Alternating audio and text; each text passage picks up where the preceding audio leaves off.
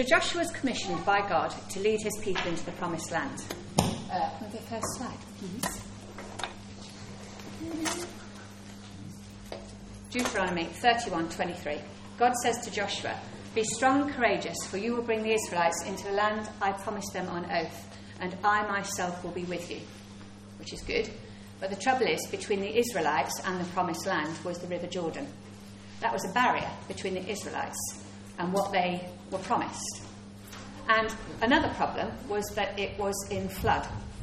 Normally, the River Jordan is about 3 to 10 feet deep and about 90 to 100, 90 to 100 feet wide. But in flood, apparently, it gets to about 20 feet deep and half a mile wide, which is quite a problem. Of course, God could have called them to do that in the season that wasn't the flood. It would have been a lot easier. They wouldn't have needed to have had the miracle that they did. But God has these plans. He obviously wanted to show his people uh, the supernatural.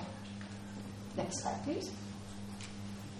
Can't help being a primary school teacher. That's for you who are the visual learners. So Joshua sends two spies to look over the promised land. Whilst he sends those spies, he actually acts. He shows his faith in God's promises and he's determined to put those promises into action. And so he prepares his people for crossing even before he hears the spies' reports. He does that by declaring the truths that he himself has received through God. Uh, next slide, please. Joshua 1. So Joshua ordered the officers of the people go through the camp and tell the people, get your provisions ready. Three days from now, you will cross the Jordan here to go in and take possession of the land the Lord your God is giving you for your own. I'll put it in red so you can see kind of the declaration bits of it. In Joshua 3, he tells the people, Consecrate yourselves, for tomorrow the Lord will do amazing things among you. And then later on in that chapter, verse 9, Joshua says to the Israelites, Come here and listen to the words of the Lord your God. This is how you will know that the living God is among you, and that he certainly will drive out before you Canaanites, Hittites, Hivites, and the other people listed. These are all declarations of what God was going to do.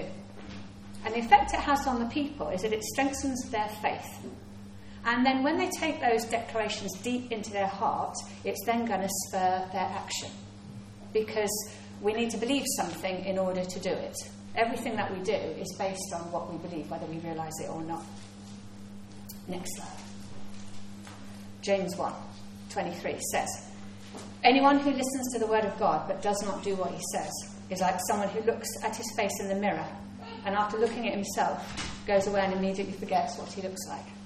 I was thinking that's a bit like, you know, when you read the Bible and you don't really take it to heart, it's as if you're just looking at yourself and you go and you forget it. It has absolutely no impact on your life. We really need to get these things deep into our hearts for it then to change what we do.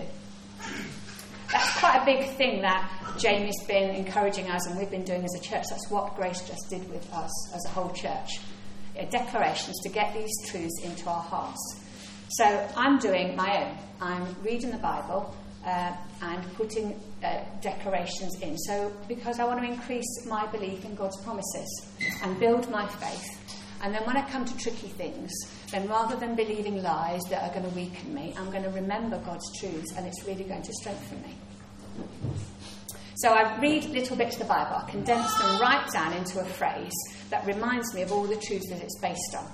Okay? So it's from the Bible, I can't, I can't argue with it, it's the truth. It's a short phrase that triggers these other truths. For instance, one of my declarations is, I will be safe because I dwell in the shadow of the Almighty. Now, that's a little phrase. It's actually the whole of Psalm 91 condensed in a little phrase for me that I can remember. I've only got 11 declarations so far because they take time. Some of you are doing this already in a way ahead of me. Jamie's got about 100 declarations, so I've got some way to go. Becky, my daughter in law, has got about 50, and she's got them on her phone. And every morning she declares them as she's sitting in her car before she goes into work.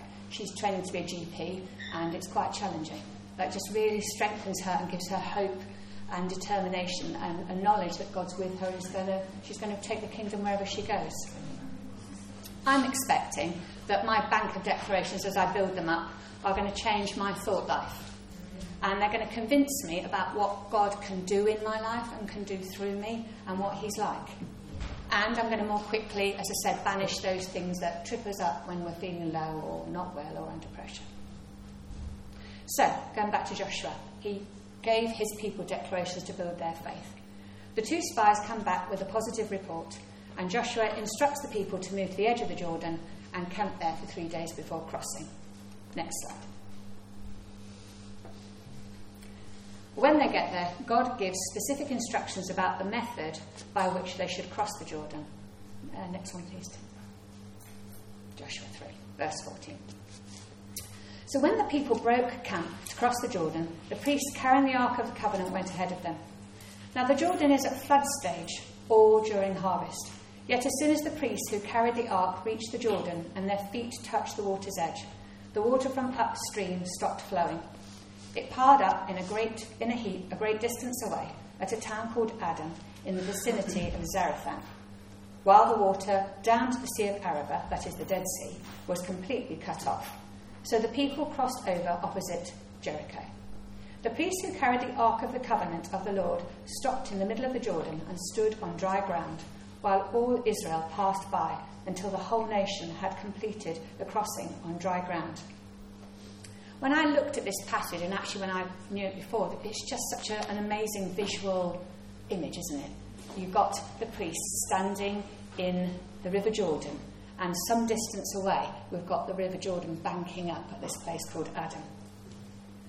And it's actually quite a detailed uh, description of what happens. And it's interesting. I said, why do we need all that detail? And I said, well, you know, if it's in the Bible, it's there for a reason, and it's worth us taking note. Um, in the Old Testament, the priests carried the Ark of the Covenant. It was a wooden box decorated with gold. It held tablets which contained the laws which were given to Moses. The box was a symbol of the presence of God. It served to remind the Israelites that God was among them. In the New Testament, actually, we're all priests. Next slide. Next slide, please. 1 Peter 2 9. But you are a chosen people, a royal priesthood, a holy nation, God's special possession, that you may declare the praise of him who called you out of darkness into his wonderful light. So, we are already priests, and we don't need a wooden box to let us know that we've got God's presence. We have that through Jesus. But I do think it's really interesting when we look at the priests. They were holding the Ark of the Covenant for the Israelites, and whilst they were standing there in the middle of the Jordan, they gave the Israelites faith that God was going to be working a miracle. So they could cross all that way along, looking at the priest, thinking, it's okay, it's going to be all right. The priests have got it, we trust them, they trust him, we're going to be fine. And I think we act like priests when we hold up the presence of God for other people. Especially in situations uh, maybe that we have got victory in, but they need victory in. Uh, next slide, please. I don't know why the priests have got turbans on. the description of crossing the Jordan actually switches back and forth through chapter 3 and 4, a bit like a movie. It says in 410 that the people hurried over. I don't know about you, but I would have done the same with a river 20 foot deep and half a mile wide just little way away. And they stood all the time the Israelites passed by. Commentators reckon there were about 600,000 fighting men with their families, their baggage, and all their equipment. And it took a whole day for them to cross. So those priests were standing there the whole day.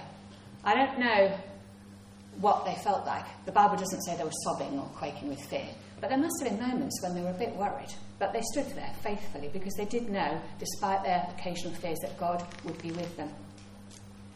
I don't know about you, but I want to be like that for other people. I want to stand there faithfully, being an encouragement to other people. For the Israelites, the priests were a symbol of what God had said. They raised the faith levels of the Israelites and enabled the Israelites to put that first toe in the water and then walk all the way across. And I think we've got people like that in the church. They're the ones who are further on in God than us in particular uh, situations. And you can only know who they are if you've actually got relationships with people in the church. Yes, you can chat on a Sunday, but you'll need to spend one on one time to develop anything deeper. You can meet for coffee, go for a beer, walk, watch the football. It would be really good if you invited people into your homes. That's a really, really quality time when you do that community group is really great. Our, I absolutely love our group. Every time we meet, we, I'm with people who hold up the presence of God uh, every two weeks, but every time I can be with people and they raise my faith level.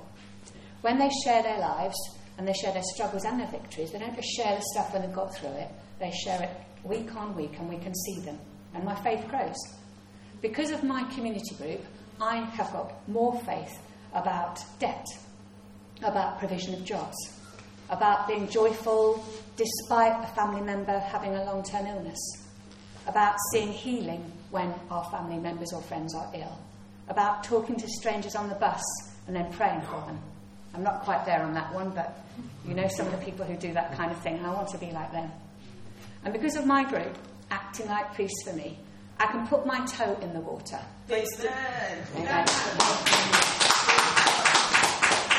For instance, a month or two ago, I chatted to uh, a man who was selling the big issue outside the co op at the top. Now, loads of you do that already and you have big conversations with people. But for me, that was my first toe. And I will do it again because of the people who, who, who hold that presence of God for me. And the other thing you need to do is purposefully spend time with people who are different to you. You won't learn much from people who are the same as you. It'll be nice and comfy and cosy, but they won't challenge you like people who are different to you. And it takes time. It takes months and years. We've known John and Hector for eight years. I don't normally get emotional, so excuse me. We first met them uh, when we were in the community group with them. We would pick them up in the car, wouldn't we? And we would have little conversations because John's English wasn't as brilliant as it is now. but and we had them round for meals, not really often, probably every three months or so. What was really great was they reciprocated, and the food was great. We built a friendship, always. and we built a friendship. We've had laughs, you know, it was spiritual, but it was often just fun, wasn't it? And I, I guess we've been a help to them. But just we just feel so blessed, so much more blessed them to us than us to them because of their faith, yeah. because of their humility, because of stories of people becoming Christians in Kathmandu and here, and knowing that our God is powerful worldwide.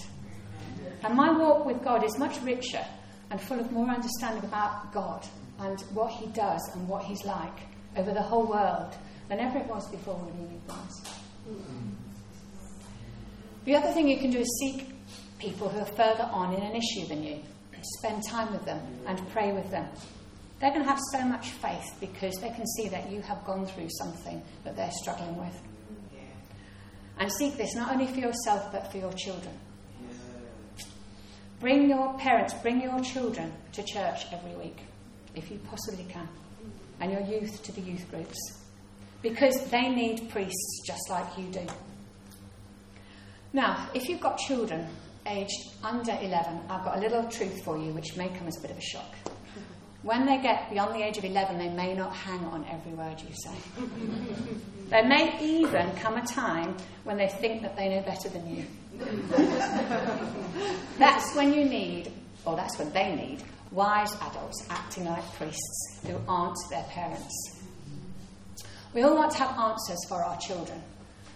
But actually, God's put us in a community, and He is so wise. And He's put them in a community, put us in a community for so many different reasons. And one of them is that we need to learn from each other. We've found that especially true with our kids. Um, before Jamie and Richard, um, Jamie and Rochelle led the church, we had a guy called Richard and his wife Kay.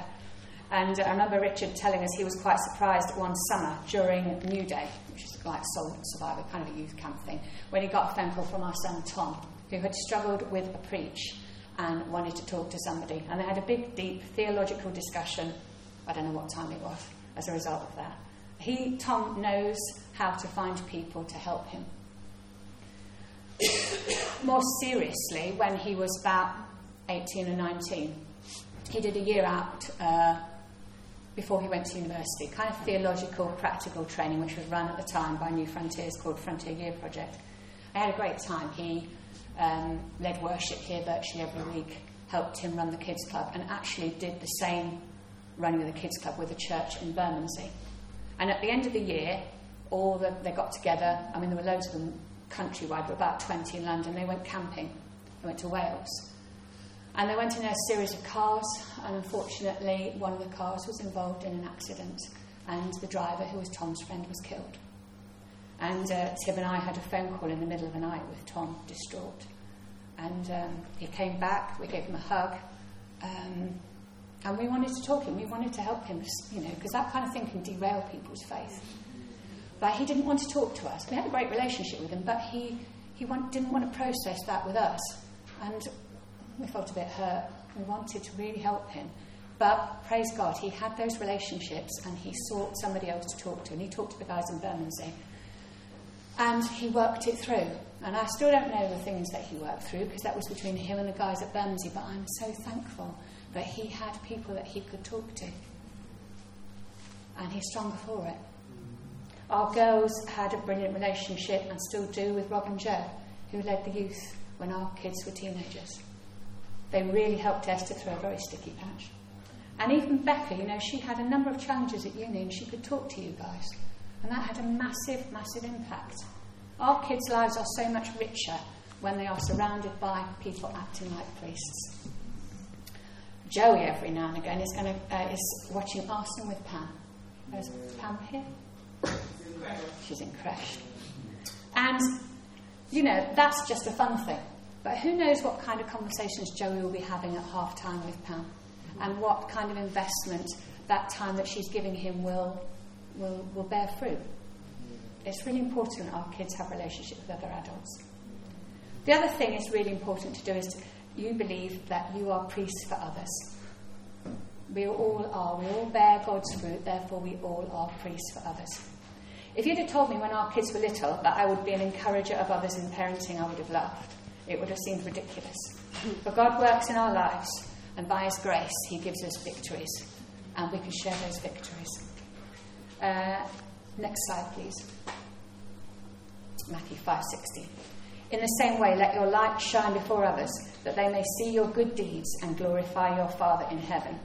We need to live openly with the difficulties and the victories so that people can see our lives and learn from us. So, going back to the text then, so we've got um, the Israelites and they are crossing the sea. And the big thing that they experience once they've stepped into that water is the miracle of the waters being stopped. Miracles are a sign that God is with us, God is with us, and that's why they're really exciting. He intervenes into the physical existence of our lives and supernaturally changes something. He did that with the Israelites, and he does it with us. He did it with Hector and John with that money. How, how exciting that was. Many of us have experienced his intervention in health, finance, jobs, and as a church, we're seeking more of these breakthroughs. Miracles raise our expectations for ourselves. We know that God has moved in one area of our lives, we know it's possible to move in another, and for others. If we have a miracle in our lives, it gives faith for others that the same can happen to them. So we need to share our stories, and I'm really glad that we do. We raise the faith of each other. And as we pray for them, we can exercise our faith as well, and we get blessed when they get blessed. I know that God provides God jobs in miraculous ways. I know that He intervenes in our children's lives to bring them closer to Him. And I know that He heals. Our family's had experience of all of those things. And I know that in church, actually on the healing front, some of you have got much stronger experiences and you raise my faith for that. But all of us need to believe God for the supernatural. In our community group, we've discussed about what we think that looks like on a day to day basis the supernatural, the small things, the big things. And it's really good to mull that over and expect how God might work through us and what we might see to build our expectation. Next slide. Then, kind of the last thing that struck me about this passage, and funny, James mentioned it, is the role of memorial stones. Joshua 4 4. No, yes, Joshua 4 4. When the whole nation had finished crossing the Jordan, the Lord said to Joshua, Choose 12 men from among the people, one from each tribe, and tell them to take up 12 stones from the middle of the Jordan, from right where the priests are standing, and carry them over with you and put them down at the place where you stay tonight.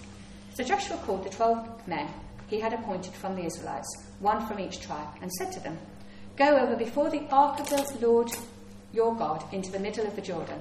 Each of you is to take up a stone on his shoulder, according to the number of the tribes of the Israelites, to serve as a sign among you. In the future, when your children ask you, What do these stones mean? tell them that the flow of the Jordan was cut off before the ark of the covenant of the Lord, when it crossed the Jordan. The waters of the Jordan were cut off. These stones are to be a memorial to the people of Israel forever. So, once the Israelites had actually crossed the Jordan, 12 men, one from each tribe, were to go back into the Jordan and put some very, very big stones there.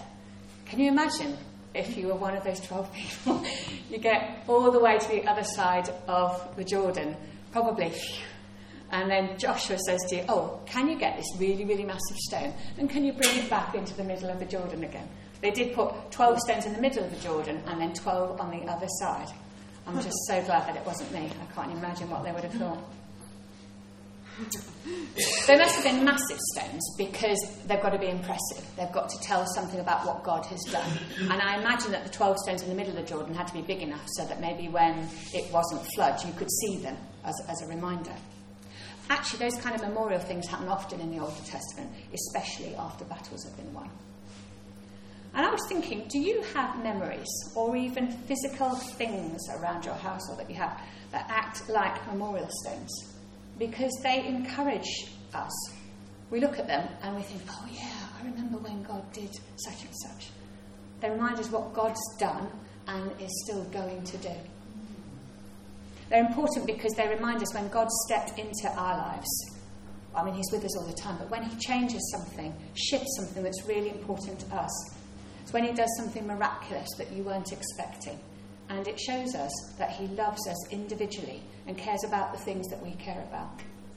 I remember Toppy, who's the leader of the New Frontiers Church in Enfield, a really massive church, talking about when he parks into his driveway that he thanks God that that house is a bit like a memorial stone because he never could have afforded it if it hadn't been for God. For us, um, I, when I, in our kitchen, we've got graduation photos of Esther and Becca. Uh, and Esther had quite a, a struggle at uni, and we didn't even know whether she would graduate. So when I see that one of her, I just really thank God. Not, not, not that she graduated, actually, but it just reminds me that during that time, she got really close to God. She got confidence. And it just reminds me of God's work in her life, which did take quite a while, actually. And Bex is there. She'd got a degree in electromechanical engineering, which actually was a real challenge for her. And she supported a lot of her friends who went through really tough times. And she's smiling, and I think, yeah, God, you really used that time for her, not just to get a degree, but to really bless the people around her. And in the middle, between Esther and Becca, is the gap where Tom's graduation photo should have been. He, he, he did graduate, but he didn't go to the ceremony because he decided to go to Uganda for six weeks instead.